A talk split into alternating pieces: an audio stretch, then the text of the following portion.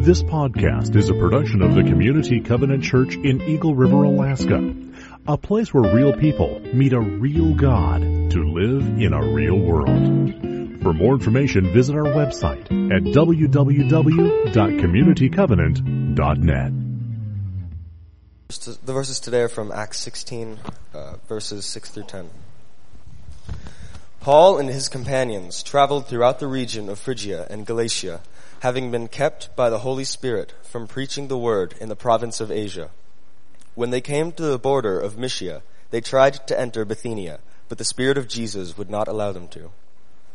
So they passed by Mysia and went down to Troas. During the night, Paul had a vision of a man of Macedonia standing and begging him, Come over to Macedonia and help us. After Paul had seen the vision, we got ready at once to leave for Macedonia, concluding that God had called us to preach the gospel to them. Good morning, Community Covenant Church. It's a joy to be with you this morning on this special day as we have installed you, Todd. It's official now, man. You can cut loose and go. so, but it's a joy and I'm so thankful that God has called you here. And it's a joy to come to now to a time to uh, look into God's Word and to uh, really to, in some ways, uh, look back as I was given the task to share somewhat, to give a sermon that captures uh, some of uh, the history of the work of the covenant here in Alaska, uh, and weave that into a sermon. So here we go. Huh? Let's um, let's go to God in prayer. Uh, living God, we're grateful for these moments we have together, and we pray now that you would quicken our hearts to your word, that you might be our teacher. So speak to us now. We're, we're listening. We pray in Jesus' name. Amen. So I, I grew up in the village of Unalakleet, which is up near Nome. It's on the Iditarod Trail. It's a fishing village. And Unalakleet is where the work of the covenant began in 1887. Uh, a man named Axel Carlson, a Swedish man named Axel Carlson, uh, was called uh, from, from Sweden, interestingly enough.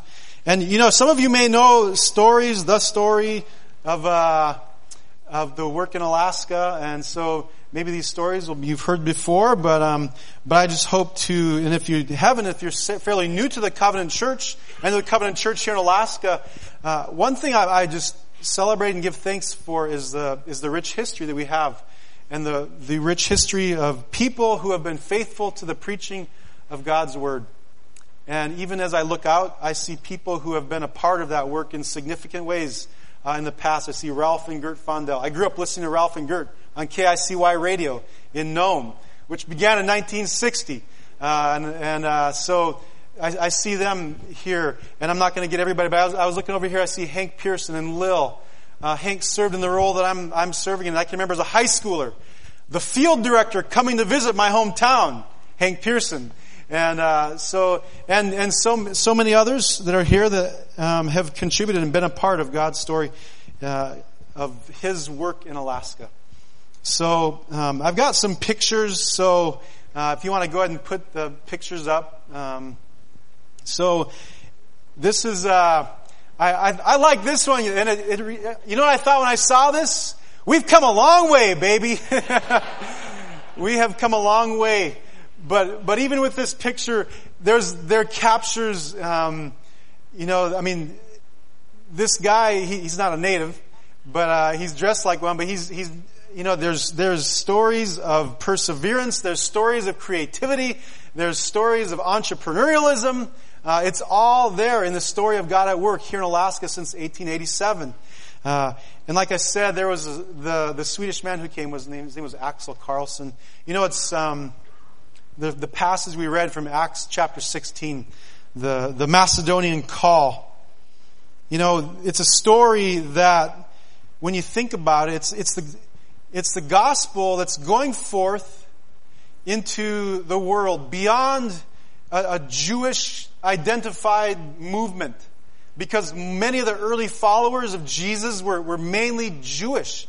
And the people of the day looked at, looked at the movement as being akin to being a, a, like the Pharisees or the Sadducees or one of those other Jewish groups.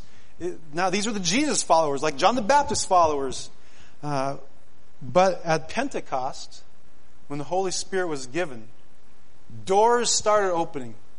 And really, Acts is all about the door open, of the, the movement of the gospel, where it, the doors are burst open wide for people like you and me, Gentiles. And so many amazing stories. But in this story, when you think about it, we're, we're right here. Paul is having an encounter where we're talking about the gospel moving from one continent to another into Macedonia, which is part of, of Europe. Hopefully my geography is right. but it, it's so interesting that what does it begin with? How does that happen? What initiates this call or this, this movement? A dream. A dream. A vision. Paul in the night. It has a vision with a man of Macedonia standing there urging him saying, come, come over to Macedonia and help us. You see, uh, I don't know about you, but sometimes in my little brain, I can think, okay, here's the game plan. I used to be a coach in basketball, so, you know, I used to drum up game plans. We're going to play man to man against this team. We're going to shoot the three, and we're going to full court press. You know, we come up with game plans, you know. Um, we like to strategize. And that's all, that's great. But the movement of the gospel was catalyzed with a nudging of God's Spirit. The Holy Spirit giving Paul a vision. And when he saw the vision, he sought to go into Macedonia, concluding that God had called them to preach the gospel to those people there.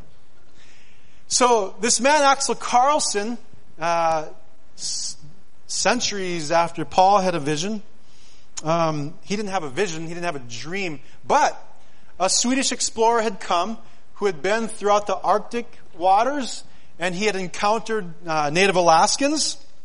And when he had encountered native Alaskans, uh, this, this, and this was in the late 1800s, 1880 or so, uh, the scene was not, the scene was grim.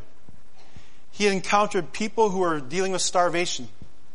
And the reason why they were dealing with starvation is, and, and when you look at the, the, the movement of um, the gospel in Alaska and, the, and just the story of Alaska, I mean, there's a story of people like me with my heritage, Alaska Native, indigenous people. Uh, that's one story. You have the stories of people like Axel Carlson and Sheldon Jackson and Veniaminov, who was Russian Orthodox priest and the ten monks who went to Kodiak in 1794 to start a mission work of the Russian Orthodox Church, uh, the first Christian missionaries to, to this land. Uh, you have a different story. And we're in a place where two stories uh, come together.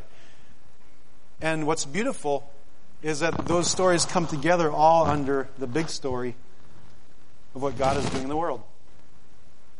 So when Axel Carlson came already there had been, uh, in that area, there had been whalers that had come decades before. Whalers came really from all over the world. There were British whalers, there was Portuguese, there was a lot of different whalers.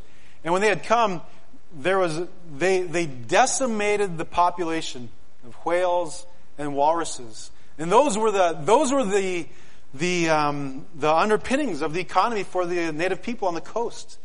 Uh, the oldest continuously inhabited place here in Alaska, the village of Point Hope, uh, is a whaling community.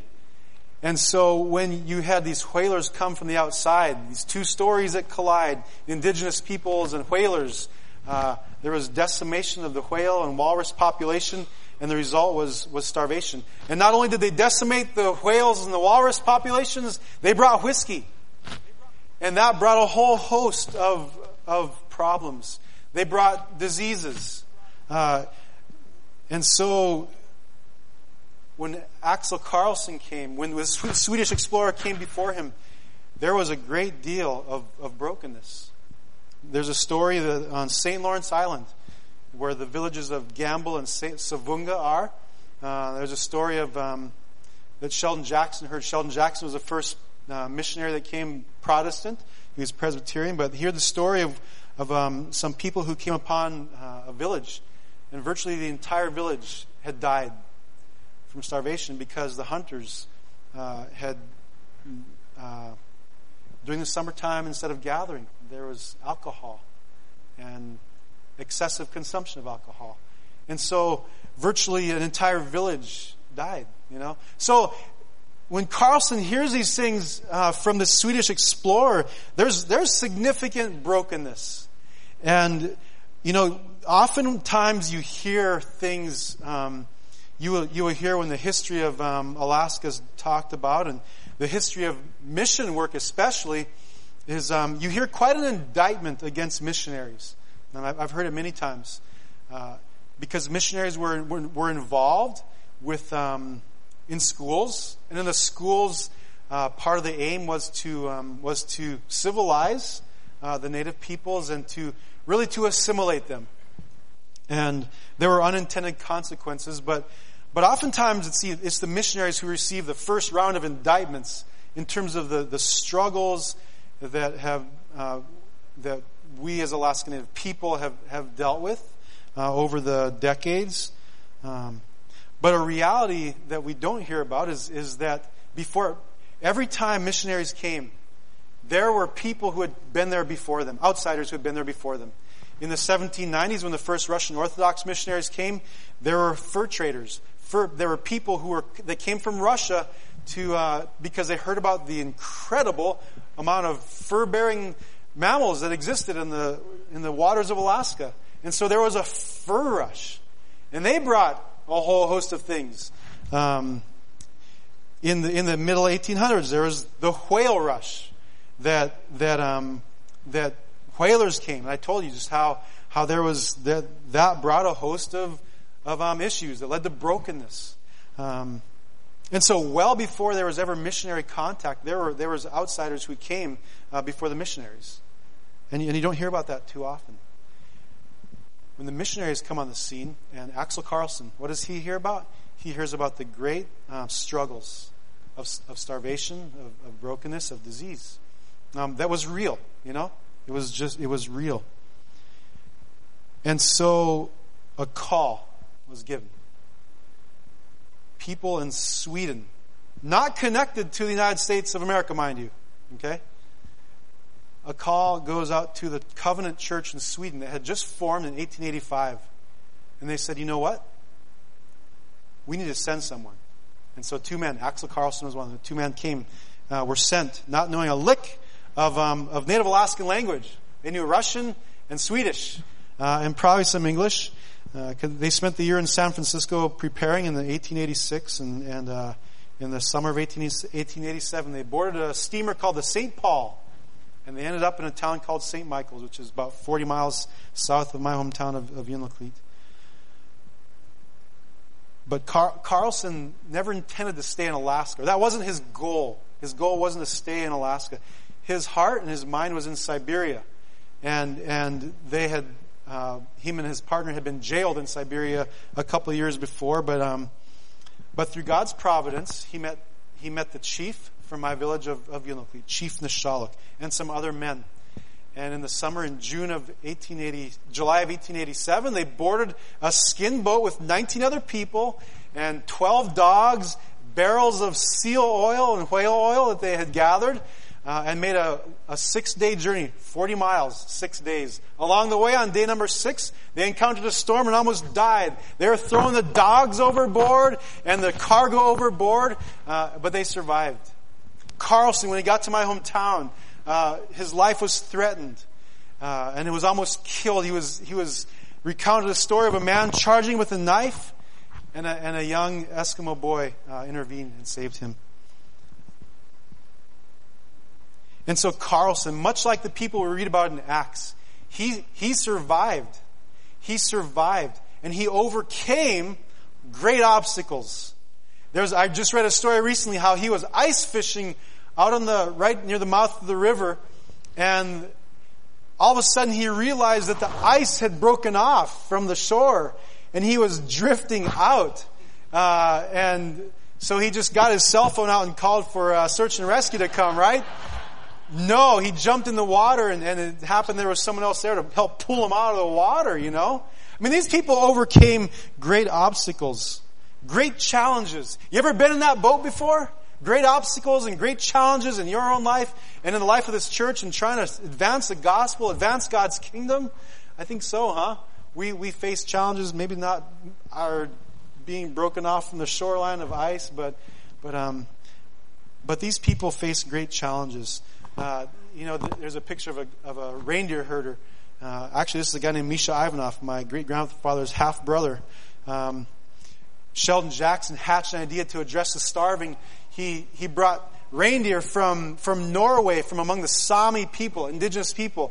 They brought like, I don't know, 200 some reindeer, maybe more, uh, on a ship across the Atlantic, then on a railroad to Seattle. And when they got to Seattle in March of whatever year it was, the government said, um, hold on, you need to wait there for a while. They had brought moss to feed the reindeer, and they ran out of moss. There's pictures of these Sami people with reindeer outside Woodland Park Zoo in Seattle. Uh, the reindeer trying to eat grass, you know? and so the reindeer don't really do well on grass. Um, but there was something that was burning in Sheldon Jackson's heart, who was Presbyterian. And it was burning because he knew Jesus. And he knew that Jesus cared about those who were hungry. He knew that Jesus cared about those who were sick. And so some wild idea, he brings all these reindeer, and that kind of failed. And ended up getting reindeer from Siberia and, and hiring uh, Siberian reindeer herders as well, as well, and then as well as Sami. And, and so there's a story of, um, of reindeer herding to, to, to address star, starvation. People who were facing hunger because their economy had crashed because of whalers. One of our covenant churches in Mekoryuk, their mascot, you know what their mascot is? The Mekoryuk herders, because they herd reindeer on Mekoryuk Island. And why are there reindeer on Mekoryuk Island? Because someone had a vision being spurred on by Jesus to care for those who are hungry. Hmm? In their mascot, one of our churches, there's a story. There's a story. Well, God's gospel took root in the hearts of people in Unalakleet and around the region uh, throughout the Norton Sound. And this is just mainly from the Covenant Church's perspective. There's so much history. I taught a, I piloted a course at Alaska Christian College on the history of Christianity in Alaska, trying to just un, unpack the stories. But some of the stories that I, I told the students, I said, you know what? God's gospel took root in the hearts of people here, the indigenous peoples, um, of all peoples, all kinds of people. But, um, but it, took, it took root in the hearts of um, indigenous peoples. And this is a picture from about 1922. And these are, these are pastors. Alaska Native pastors. They didn't go to seminary. One of them did in this picture. My great grandfather, he's the third from the, he's the third from the left. Short little guy. they said he could do, he could, he could do anything. Build boats, play music. And one time I got up to preach in Unalakleet and an elder came up and said, man, you sound just like your great grandfather. I was like, wow, cool, man. But these are people, these are people who the gospel took root. And without much training, but with a fire burning in them, they answered God's call to preach and teach and to serve. And so uh, the gospel took root. One of the first things that, that um, Carlson established and that the Covenant Church established throughout Alaska uh, were schools. Uh, and they were schools, um, in the big picture, it was about assimilation. Uh, but I know that in the hearts of the missionaries, they, they felt like they were called to, to, to, um, to help these people to navigate uh, this new world. Al White, the former principal of Covenant High School, which was in existence from 1954 to 1985 in the Unalakleet, did an amazing, amazing work in, in Western Alaska.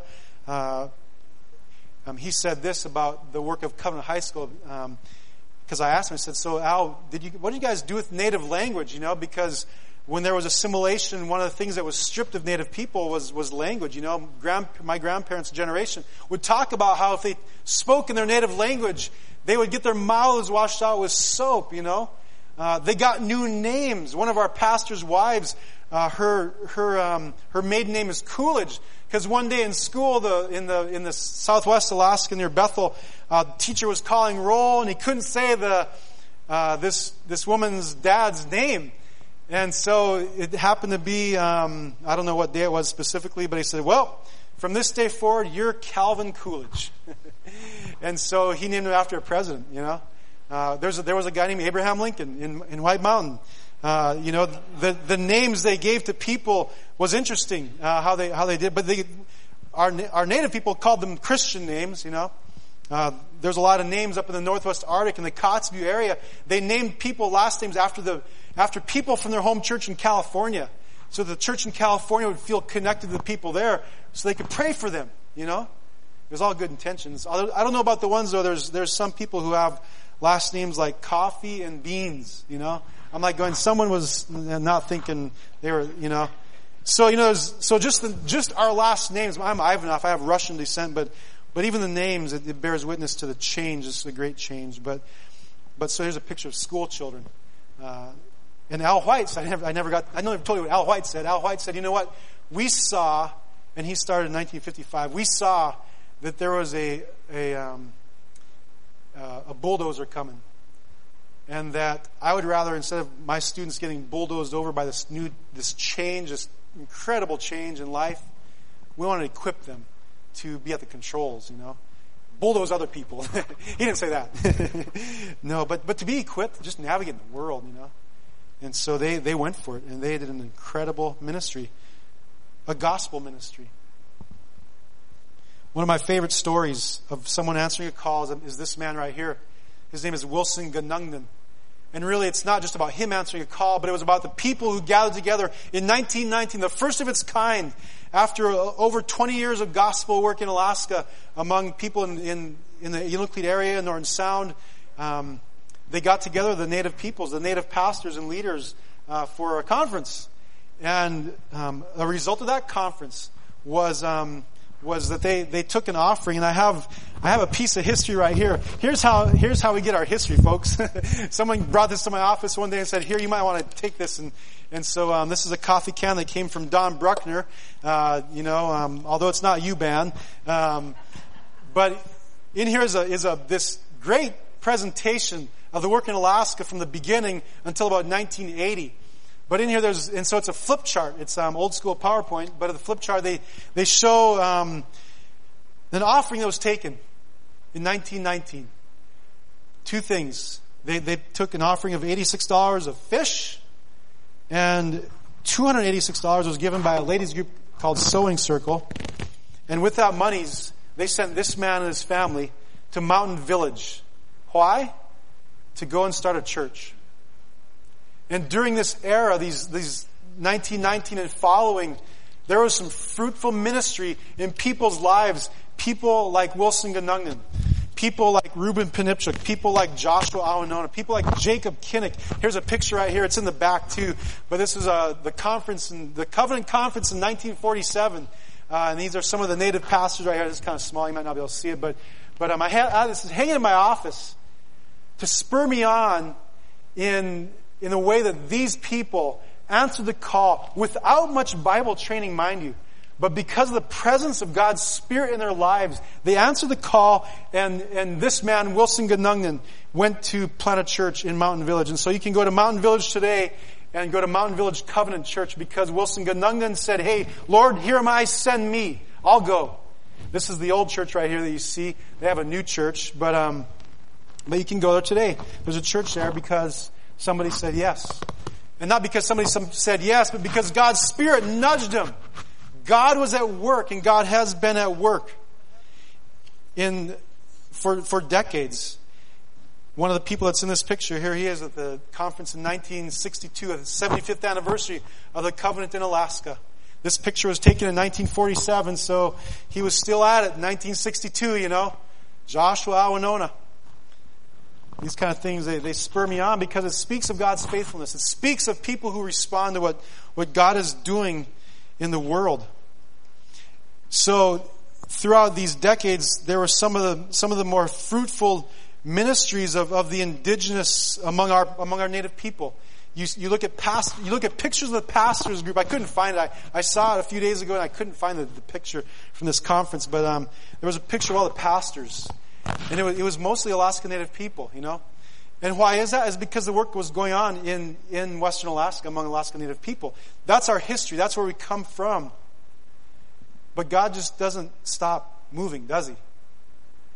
Uh, some of these same people who were at this conference, uh, they had relatives in Anchorage. And people said, hey, you know what? We need to, we need to see a church in Anchorage. Years later, they said, we, we need to see a church in, in Bethel. Because people from Mekoryuk, where a church began in 1936 by Jacob Kinnick, they, they said, we need there's a lot of people from our hometown in Bethel. We need to start a church in Bethel. So you can go to Bethel Evangelical Covenant Church today because people were saying yes to God's call. You can go to church in Fairbanks because somebody said, hey, you know what? There's college students there at, UA, at UAF. We need to reach out to them. So people were saying yes. And somebody said yes to, hey, you know what? We need a church in Eagle River. And so people gathered together. Um, boy, 18 years ago? 19 years ago? 17 years ago? Somebody said yes. And we're here because someone said yes. People have been saying yes to God's call among our churches and among our people. Traditionally, an Alaska Native um, mission, if you will. Uh, that's our history. But God has been at work and growing and reaching out to, to all peoples here in Alaska, here in Eagle River. And wouldn't you know it, uh, just a few years ago, someone said, yes, let's, let's plant a church in East Anchorage. And your church was a part of God's movement to start a new church, a new work in East Anchorage called Chugach Covenant Church. See, God is, is at work in Alaska. I like to go back to our roots and think about our roots um, because that's that's our DNA. And um, going back, way back to our roots, the people who began the Covenant Church they are Swedish, but they're they're in a recent publication here in our covenant called the Covenant Quarterly, there was an article talking about the passion of those people and it was captured by this phrase right here. The Swedish immigrants, those who were, those who began the work of the covenant in the United States, and then even those then from Sweden who sent missionaries to Alaska. Their passion was this. Jesus love more real. Jesus more real. God's work more evident. Jesus more real. God's work more evident.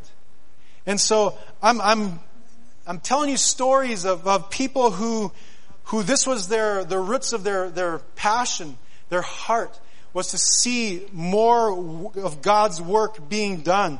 And so that's why in 1954, a school was started in, Unalakleet called Covenant High School for 31 years. But before that, they, they started Covenant High really with a heart to, to train Alaska Native people to be equipped for vocational ministry.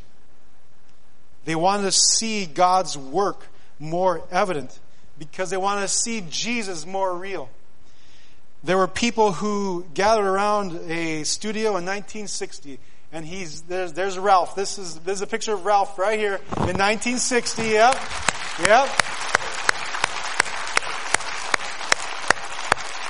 1960, him, he's in the background in the, in the studio.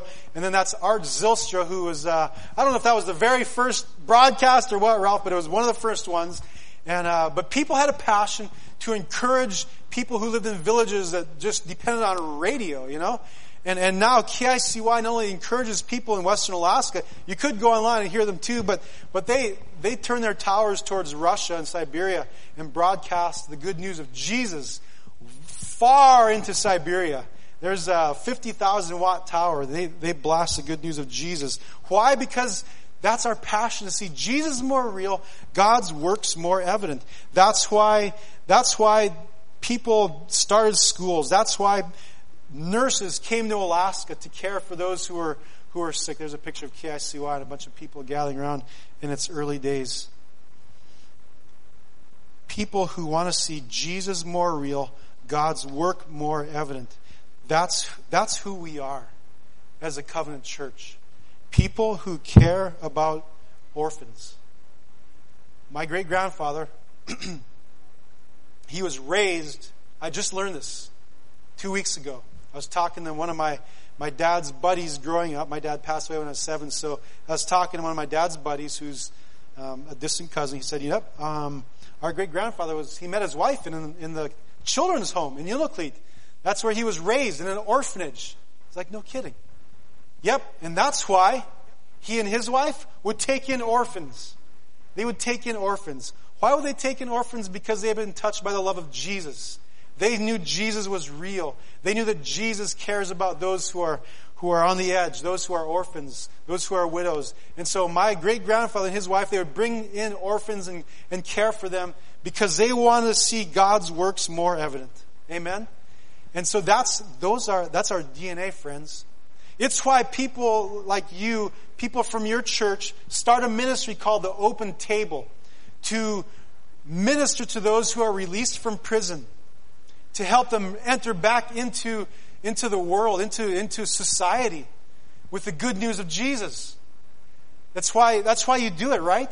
It's because Jesus cares about those who are on the edge, those who are disadvantaged, those who are poor. Jesus cares about those people. I was just at the hospital last night to, at the bedside of a young man from my hometown. He attempted to hang himself, and by the Lord's mercies, he's still alive.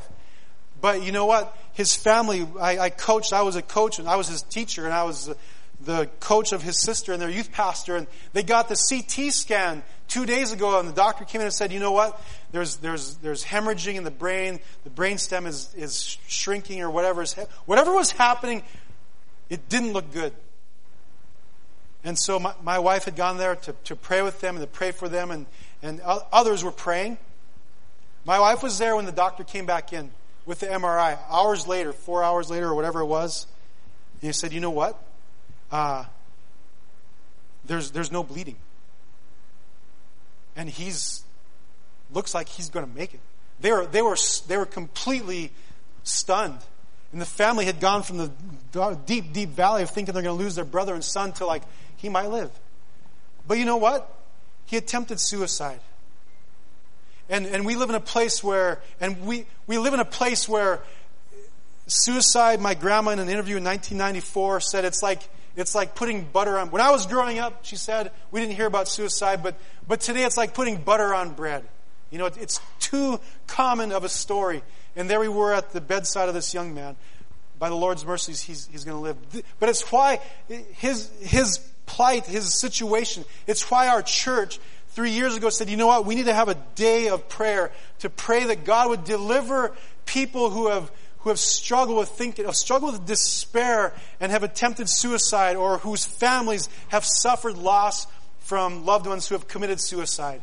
And so our church, our denomination here in Alaska, we have a day of prayer to pray and fasting to pray for God, that God would deliver people who are, who despair. Why? Because we want to see Jesus more real and God's works more evident in this community, in this state, in the world. That's who we are, friends. Paul had a vision and he responded because Jesus was real to him. Jesus was real. He had, he had heard from him on the road to Damascus. He, Jesus was real. And Paul could not do anything but help to respond and say, okay, I want to see your works more evident, Jesus. And so we read our scriptures that Paul wrote because Jesus was real and he wanted to see God's works more evident. And he responded to this vision, this vision to go to Macedonia, concluding that God had called us to preach the gospel to them.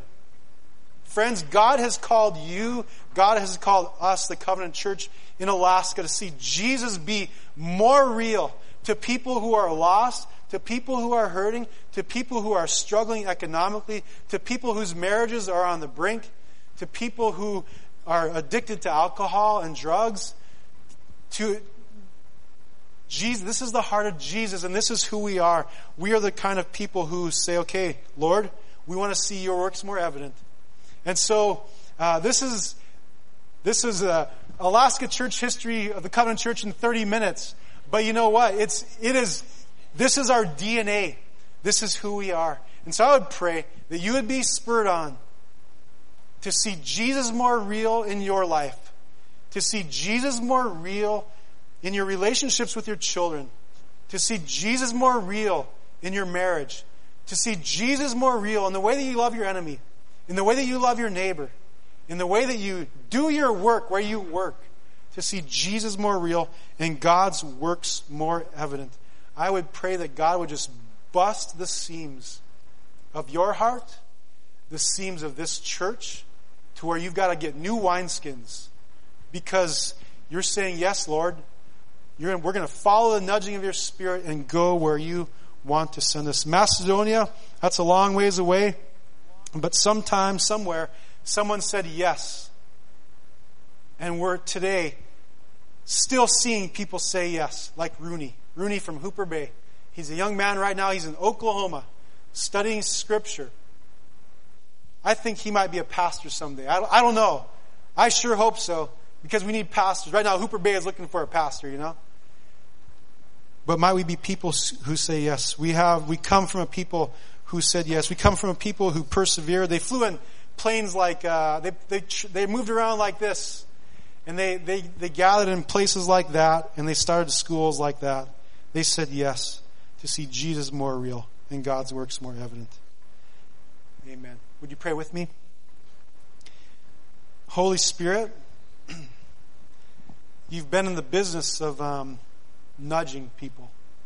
You've been in the business of of uh, pouring out your fire into people's hearts for a little over 2,000 years now. When we're here today, because someone responded to your nudging and said, Yes, yes, Lord, we'll start a church. Yes, Lord, we will be the planting pastor. Yes, Lord, we're going to start a ministry to reach out to those who are HIV positive. Yes, Lord, we're going to start a ministry that reaches out to, to people who have, who have been divorced and who struggle. Yes, Lord, we're going we're to reach out to people who are struggling economically. So, God, keep nudging us. And I pray that by your grace, that we might be a people who say yes and live into what you call us to here in Eagle River, here in Alaska. Uh, we're your people. We call ourselves the Evangelical Covenant Church of Alaska, Lord, but really, we're your people. We're Jesus' people. So help us to live into that and to be bearers of your good news faithfully and fruitfully by your power. We pray in Jesus' name. Amen.